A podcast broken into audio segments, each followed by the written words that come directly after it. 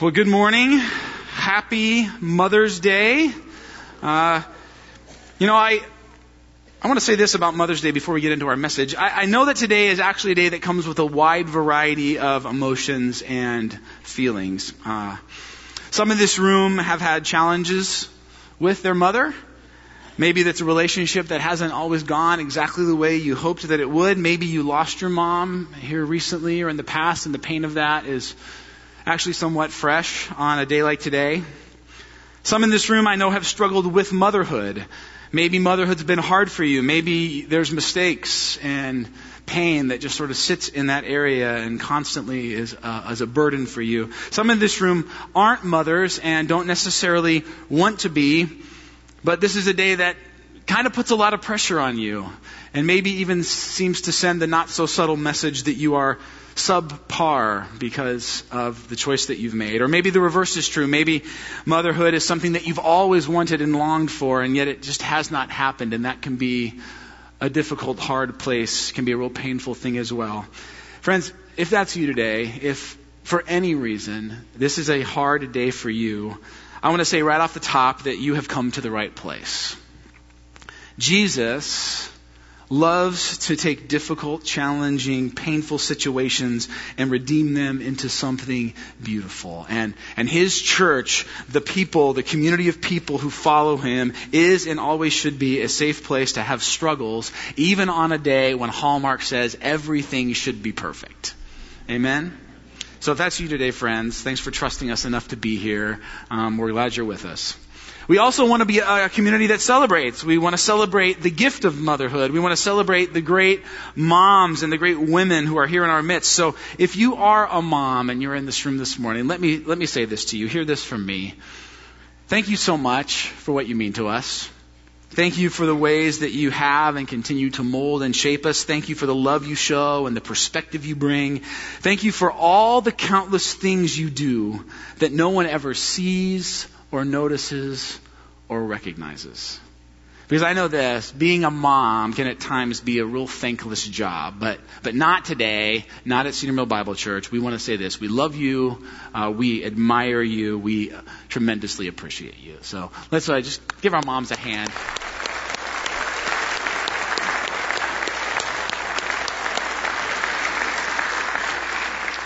And with that, grab your Bibles, open to John chapter 2. We're going to jump right in. This morning, we are looking at a moment in the life of Jesus that actually involves his mother. We are looking at Jesus' first miracle. We're diving into one of my favorite stories in all of Scripture. This is John chapter 2, verses 1 through 11.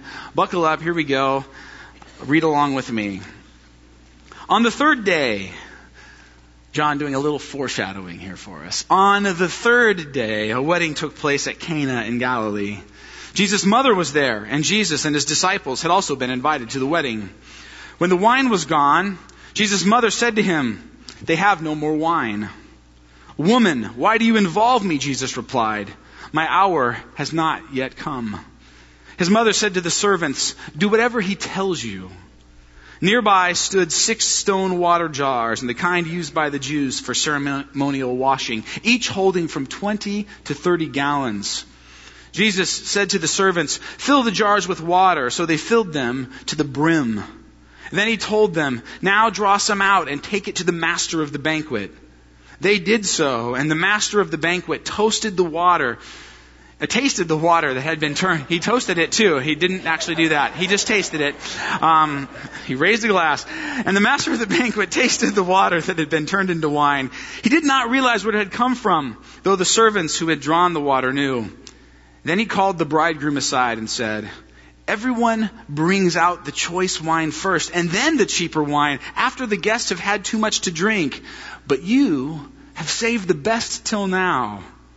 What Jesus did here in Cana of Galilee was the first of the signs through which he revealed his glory, and his disciples believed in him. Now, as we get into this passage, I actually want to start with the very last verse. In verse 11, John gives us his concluding statement. He sums up this whole story, and here's what he says. What Jesus did here in Cana of Galilee was the first of the signs through which he revealed his glory. You see, according to John, what happens in this passage is not just a miracle.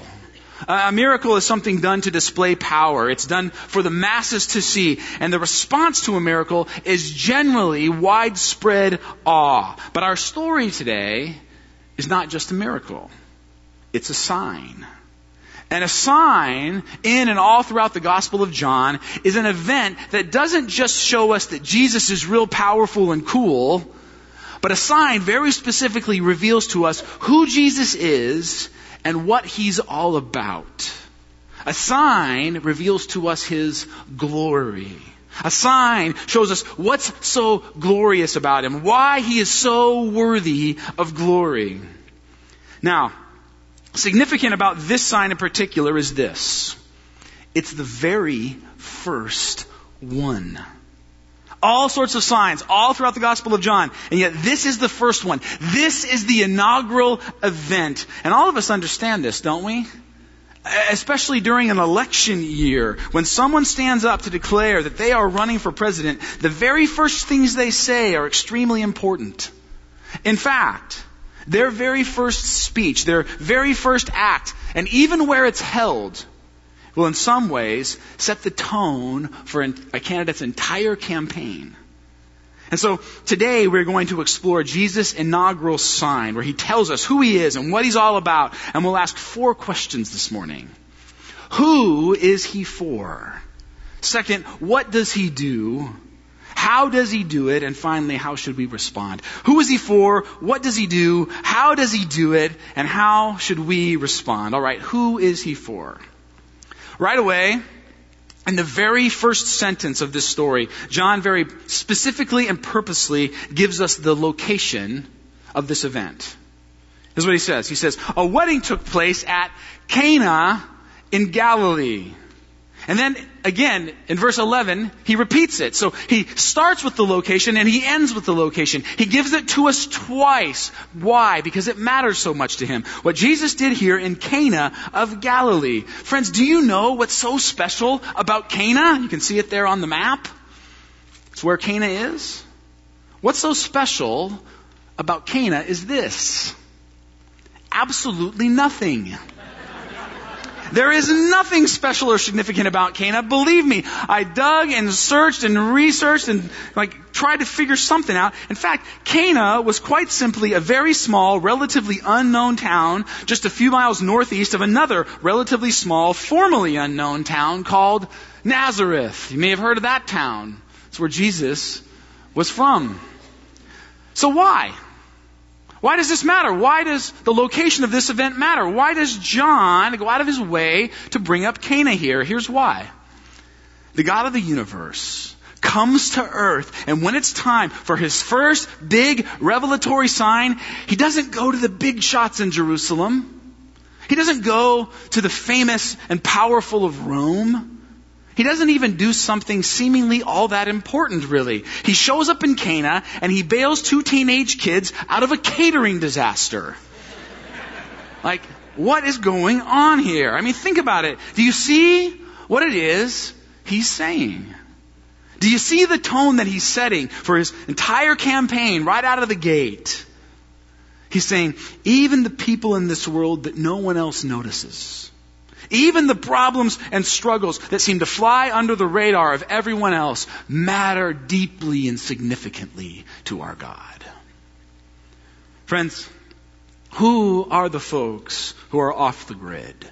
Who are off the radar, and God is saying, Come join me in being a good news kingdom bringer in their lives. Come, notice them, see them, because they matter to me. Who are the folks in your world that everybody walks by and yet no one ever sees? Who are the folks at your office? Who are the folks in your neighborhood? Who are the folks, high school students, in the hallways of your school that are invisible? You know, I was just talking to a woman from our church the other day, and she's gotten involved in ministry to folks who are in prison and their loved ones. And I was talking to this woman, and she was so passionate and excited about all that God was doing um, in and through this ministry. And one of the things she said that really grabbed me was this. She said, Getting involved in this ministry has opened my eyes to a group of people I never even realized existed before. You hear that? See, they were always there. They were always in our midst, but I never even saw them, she said. Friends, that's what God does. When we join Him in kingdom advancing work, He opens our eyes to the people all around us that we never saw before. The invisible people, the people who don't matter to everyone else. So who is Jesus for? Who is his kingdom for? Even the unimportant, unseen people of Cana. Now, second question. What does he do? That's who he's for. What does he do? Well, one of the things you might be wondering is this. Pastor Dave, you know, you've really made a big deal about this being Jesus' first miracle, his first sign, and sort of setting the tone for all of his ministry, making this huge statement about who he is and what he cares about, and why in the world then would he choose this to be his first act? Why would he choose this to be his first miracle? I mean, think about all the things he could have done. He could have walked on water. You know, he could have healed a blind person. He could have driven out some demons. He could have provided food for hundreds and thousands of poor people. He could have done something that had some serious significance. I mean, seriously, a party that runs out of wine a little early doesn't seem like the highest of heavenly priorities, does it? If you're asking that question, it's a good one. But it also shows just how connect, disconnected we are from this story. I mean, I know I joked earlier about this simply being a catering disaster, but it's not. It was so much more. You see, in, in, the Jewish world, in the Jewish culture, it was the groom's family's responsibility to provide adequate hospitality for the wedding banquet. And a failure to do so, in this case, a failure to provide enough wine would have been a major problem. I remember when Amy and I were first married, we had our very first apartment. We had moved to Minneapolis. We were kind of new to the city and we didn't know a whole lot of people. Um, but we met this young couple at church. And so we decided for the very first time to have them over. It's the very first time in the history of our married life that we invited another couple over into our home for an official meal of any kind. So this is a big day. And so here come the Carlsons. They come to our house. They show up. They look nice. And we're, we're working on dinner. And I had one of those indoor electric grills. This is, this is lame, but this is how it went. So I, and I'm like trying to grill hamburgers on this little indoor grill. And Amy's kind of cooking some, some potatoes on the stove. As it turns out, we didn't time things just right. And so I'm about halfway done with the hamburgers. And Amy says the potatoes are nowhere near done. So she tells me to turn off the grill on the hamburgers. So I stop cooking the hamburgers about halfway through, wait for the potatoes to get going, and then I start to try and recook the hamburgers again. Have you ever tried to do this? Don't try to do this. It, it does not work. Actually, what happens is the outside of the hamburgers gets done really well, and the insides not at all. Furthermore, what happened to us is that these fairly good sized patties shrank down to the size of about, you know, silver dollars. And so when it was time to eat them, of course we had selected um, for buns Kaiser rolls, and so we have these teeny little burn on the outside, raw on the inside hamburgers on these giant buns. And the wife of this couple we invited over, I think she was pretty much vegetarian anyway, and you had to chew through like eight bites of dough to even get to any kind of meat that was all raw and red and bloody once you got into it. It was just a really bad experience, a complete whiff, a total failure, super humiliating. However, that couple became some of our closest friends. And for years and years and years, we would laugh and joke about that first time that we had dinner together at our house. It kind of became this funny thing. Friends, this story today is not that moment. As one scholar I read this week wrote, this is not, not merely an, an embarrassing situation, it is a dishonoring crisis for provisions to run out at a wedding, that would have been a source of major shame for the bride and groom. This is a shame based culture. This is where when you blow it like this in a public way, there is a ton of guilt and shame attached to it. This is actually a moment when this couple's ineptness and their deficiency and their failure would be on full display for the entire community.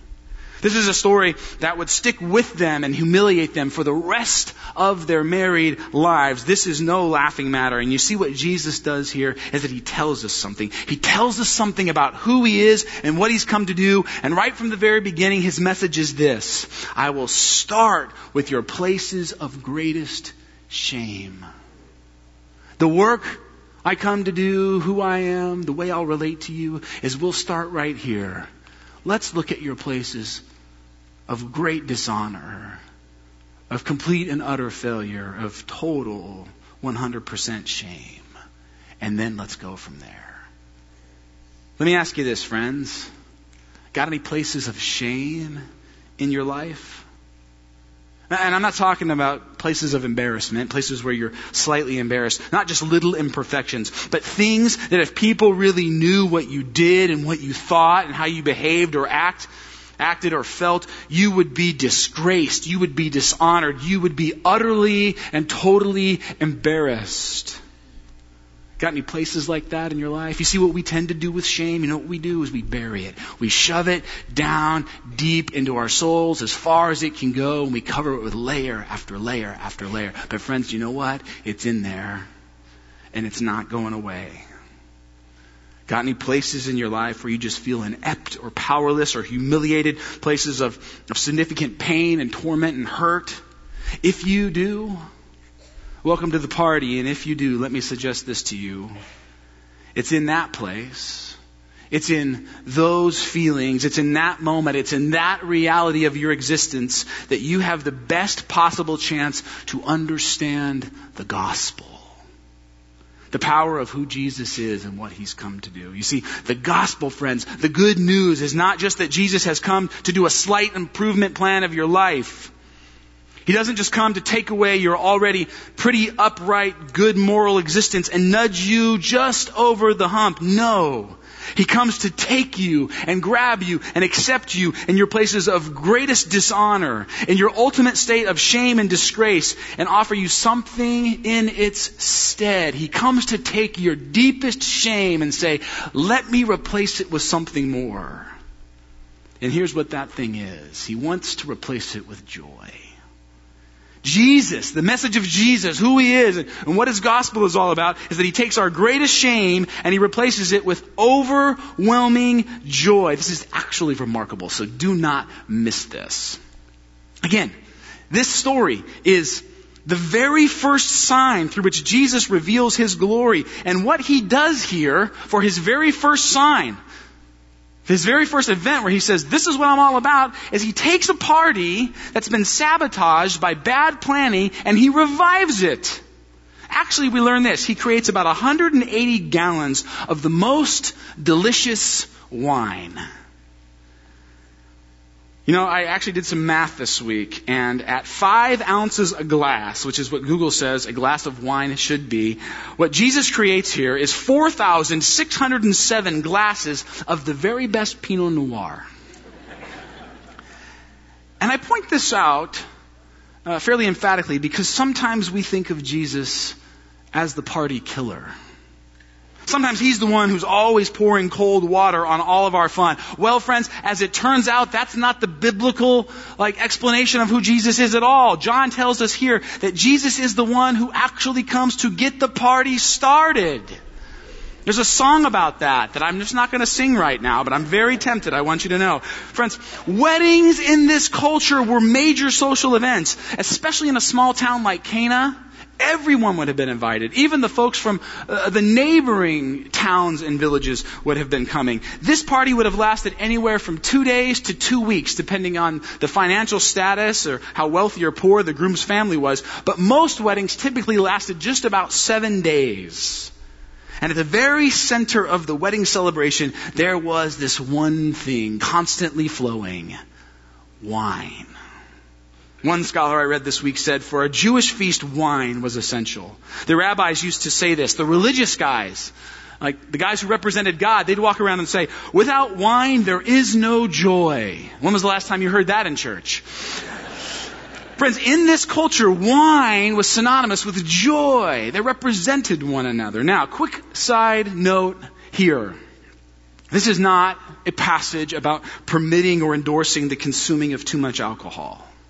Uh, the first century readers of John's gospel would not have read this as permission to drink too much. Drunkenness in this culture was a shameful activity, and in fact, the Bible is very clear. Nothing in this world, no person, no material, no substance of any kind should control your life because that is a position reserved for God alone. And yet, friends, at the same time, this story tells us about Jesus, who he is and what he's all about, what the kingdom he comes to offer looks like. And the very first image we get is a party that seems to be heading downward, shame and disaster on the very brink. And it's turned around. It's turned into a festive, celebratory, joy-filled event that will not stop. 4,607 glasses of never-ending party. Now, let that sink in for just a minute. It's in the Bible. Let that picture, let that sign begin to inform you, begin to shape you, begin to shape your life and attitude of what it looks like to follow Jesus. You see, certainly following Jesus does not, or does and will involve suffering. It will involve self-denial and difficulty and struggle and hardship and carrying your cross. If you follow Jesus, there will be tough times. He assures us of that. But, but friends, do you understand that these are just means to an end? These are just moments along the greater path and plan of God to offer you peace and hope and redemption and joy. That is ultimately what God longs for His people and this world. In other words, if you're a follower of Jesus, don't be grumpy. Don't be a sour puss, grind it out Christ follower. Tim Keller says it this way. Do you think Christianity is this? Suck it up. Just say no. Keep your nose clean. Stay out of trouble. I know it's a grind, but if you want to be saved from hell, it's a tough job. But that's the way it is. Is that Christianity? Is that what you think the gospel is? If so, Keller says, Jesus throws down the gauntlet to you. He says, You don't really know me. You don't really understand who I am and what I'm all about and what my kingdom looks like. Friends, what does your life in Christ look like? Or maybe more significantly, probing a little deeper, in your mind, what is it supposed to look like to follow Jesus? What's your picture of being a Christian? And is there any room for a party in that picture? Is there any room for a party in your picture of following Jesus and living life in the kingdom? Question three How does he do it? So, who is he for? What has he done? He's come to offer us joy, overwhelming joy, to replace our shame and sorrow and regret. How does he do it? Well, we need to get into this weird, sort of strange interchange that Jesus has here with his mother to talk about this. Mary is at this wedding, and right in the middle of the story, in verse 3, here's what we're told. When the wine was gone, Jesus' mother said to him, They have no more wine. Woman, why do you involve me? Jesus replied, My hour has not yet come. His mother said to the servants, Do whatever he tells you. Now, one challenge we have is that we do not actually know the tone that characterizes this exchange. I really wish they had recorded the Bible audibly. That would have been really nice. But we don't have that. Um, and when we read this, I think our, our default is to assume that Jesus is perhaps a little annoyed or frustrated with Mary in this moment. Uh, why? Why would Jesus be frustrated with Mary in this moment? Well, when you're 30 years old and your mom is still telling you what to do, that even frustrates Jesus. See, learn a lesson here. No, I'm just kidding. That's a joke. Friends, in our world, we, we would never refer to someone that we loved and respected, respected using the word woman. Certainly not our own mother, right? It just sounds disrespectful, doesn't it? Woman. Um, don't try that, guys. But listen to this. In the ancient world, this was a common and even endearing way to talk to an older woman. I'll give you another example. You remember Jesus when he's dying on the cross. He's hanging there. He looks down and he sees his mom, Mary, and the disciple John, and he says this to his mom. It says, When Jesus saw his mother there and the disciple whom he loved standing nearby, he said to her, Woman, Here is your son.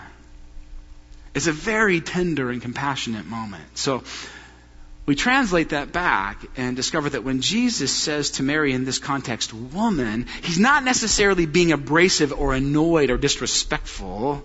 What he's actually saying to her is, my hour has not yet come. And you know, all throughout the book of John, Jesus talks about this hour, this mysterious hour. And what he's referring to is the hour of his death. And the idea here is that Jesus is saying to Mary, this isn't the big moment. We are not there yet, mom. Let's just keep it on the DL. I will handle it, but let's just keep it a bit more subtle. And as John goes on to tell us, that's exactly what Jesus does. He handles the problem without revealing to everyone his identity. And John gives us a very, uh, gives us a few very important details about how this plays out. Verse 6. He says, Nearby stood six stone water jars, the kind used by the Jews for ceremonial washing, each holding from 20 to 30 gallons. And this really isn't surprising. According to the Jewish law, every guest would need to wash their feet every time they left and re-entered the wedding. They would also need to wash and cleanse their hands in between every course of every meal. And given that this was a multi-day, probably seven day long event, a lot of cleansing was going to be happening at this party. And the real question is, why? Why all this cleansing? Why all this washing over and over and over again? Are they just that health conscious in first century Palestine? They're not. The simple answer is that this washing was to remind the people of their unclean, sinful status before God. It was to remind them of this. Their lives, their hearts, their souls were not clean before a holy God. So now, check this out. The water that was originally planned to be used for cleansing will now be turned into wine. And we are, we've already talked about how wine was symbolic for joy and blessing, but there's something else that wine is symbolic of in the scriptures. What is it? It's the blood, the blood of Christ, right? Yeah, the blood he shed on the cross. And, through, and so through this miracle, through this sign, Jesus is revealing that our ultimate cleansing, our ability to stand in the presence of God, cleansed of all our sin, will no longer come through repetitious religious exercises, but in the new covenant, it will only come through the blood of Jesus. The blood of Jesus is what cleanses us. Listen to how John tells the story. Nearby stood six stone water jars, the kind used by the Jews for ceremonial washing, each holding from 20 to 30 gallons. And here's my favorite part right here. Jesus said to the servants, fill the jars with water. And then John adds this very descriptive fact. So they filled them to the brim. So they filled them to the brim. You see, our shame, our dishonor, our disgrace, our sin is not just replaced with a little bit of joy. It's not just barely covered by joy. The joy that you and I are offered in Christ through the cleansing act of His blood shed on the cross is an overwhelming, brimming to the top, spilling out of our lives kind of joy. And furthermore, this joy coming into me and coming into you and replacing our shame and guilt and sin, it doesn't happen through our own energy, our own effort, our own ingenuity in any way. It happens through the overwhelming, life-filling, to the brim cleansing power of Jesus' blood shed for you on the cross. It's 100 and, 110% free. You see, friends, this story, it isn't just a party, it's the gospel. The good news that even when we don't even understand and can't see how much trouble we are in, the, the couple getting married never even knows, right? Jesus comes to rescue and restore and save us to a life of overwhelming joy. Even when we don't even understand and can't even see how much trouble we are in, Jesus comes to rescue, restore, and save us to a life of overwhelming joy. And this leaves one last question. How should we respond? How do we respond to this good news? Again, let's look at the last verse. What Jesus did here in Cana of Galilee was the first of the signs through which he revealed his glory, and his disciples believed in him. And his disciples believed in him. His disciples show us the, the, the, proper and right response to the gospel, to the good news of Jesus, to who he is and what he's come to offer. That New Test, that word believed is the New Testament word for faith. It's the word pisteuo. And I think this passage, friends, gives us a remarkable recipe for what faith, what faith in the New Testament looks like, what a response to Jesus looks like, and it has two parts. Trust and taste. You want, to, you want to know what it looks like to have faith in Jesus, to trust Jesus, to have pisteuo in Him? It's to trust and taste. You see, there's this great moment in the middle of this story. I don't, I don't know if you caught it, but Mary sort of barks and tells out this group of servants, what does she say? She has this interchange with Jesus, and she looks at the servants, she says, do whatever He tells you to do. Just do what he says to do, no matter what. And, and, and, then Jesus goes on to tell these guys to go and refill these giant jars of water for cleansing. And I gotta imagine that the servants at this point were kind of thinking, what in the world is going on here? Why is this going to help? How is this going to solve the wine problem in any way? We're out of wine. Putting water in the cleansing jars isn't going to help at all. But what do they do? They listen. They obey, they follow, they trust Him. And then what's the end result? We've talked about it already. Lots of wine for people to drink, right? You know, it's, it's, it's interesting. It's interesting, friends, how so many times we say, God, show me the path, show me the way, I want to follow you. And He says, all right, we're going this way. And we go, I don't see how that's going to help, Lord.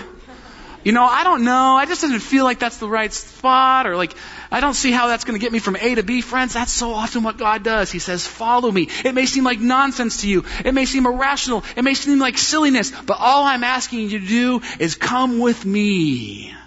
That's what these guys do. That's called faith. That's called trust. That's called reliance. That's called following Jesus, even though you don't know exactly what he's up to. And then, friends, we see what faith, what trusting Jesus leads to. It leads to tasting Jesus. You know, it's interesting how the thing that the New Testament uses over and over again to as a significant symbol for what it means to experience God in, in our lives and to know Him in a personal way is wine. As a part of the Lord's Supper, it's and wine is something that's in, in, it's impressive because it's something you can look at you can watch it. You can observe it in a glass. You can swirl it around and take a look at the ribbons on the edge of the, of the, of the glass. You can learn a whole lot about wine by just looking at it. You can believe in wine. You can even trust the opinion of other wine tasters that it's a good wine. But in order to truly know a wine, what do you have to do? You have to taste it for yourself. You see, that's the offer of Jesus today. He says, come, trust me so that you can taste me. Come, follow me and experience me. Come, rely on me so that you can see and feel and experience what it means to be one of my children for yourself. So you can see and experience my power for yourself. See, faith, friends, is about trusting God so that we can taste more of God. It's about tasting God so that we want to trust Him even more. And taste leads to trust, which leads to taste, which leads to trust, which leads to becoming a person of faith. A person who says, Jesus, no matter what you say to do, where you're leading, I will go because you are faithful. That's faith, friends. Trusting and tasting. And so this morning, I want to invite you to the table. We're going to close in this way. We're going to close at the table celebrating the meal that reminds us what gives us life, what takes our shame and turns it to joy, and it's the death and resurrection of Jesus Christ. And as you come to the table this morning, let me just ask you to consider two things. Is there a place in your life where you need to trust more? Is there a place in your life where God has been calling you, asking you to step out in faith, and yet you've been hesitant because you're not really sure what will happen? You're not really sure how things will go. And God is saying, that's exactly why I'm asking you to come with me so that we can discover it together. Is there a place in your life where you just need to trust? Or maybe today, maybe this morning it's about tasting. Maybe Jesus has been this person that you've known about that you've heard about from others, that you've observed from a distance, but you've never actually invited him into your life. You've never actually tasted him for yourself. You've never actually said, I want to have a personal, intimate relationship with you. That's what's available to you.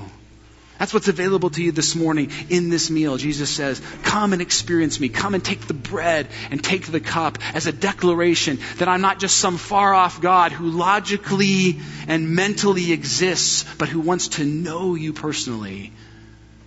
If you want to know Jesus personally today, come to the table.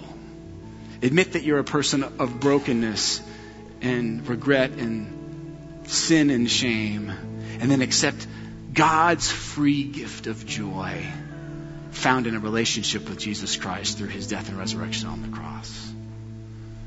Take a few minutes.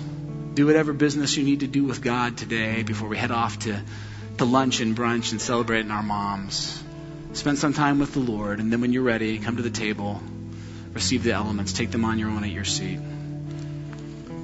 Father, thank you for this party that you saved 2,000 years ago. And thank you for the party and the joy of following you. Thank you that you're a God who comes to bring life and bring it to the full. May we walk with you and in you in ways where we can experience that and in ways that other people can see it in us. See your love, see your grace, see your joy, and see your kingdom. That's our prayer, and we pray it in Christ's name. Amen.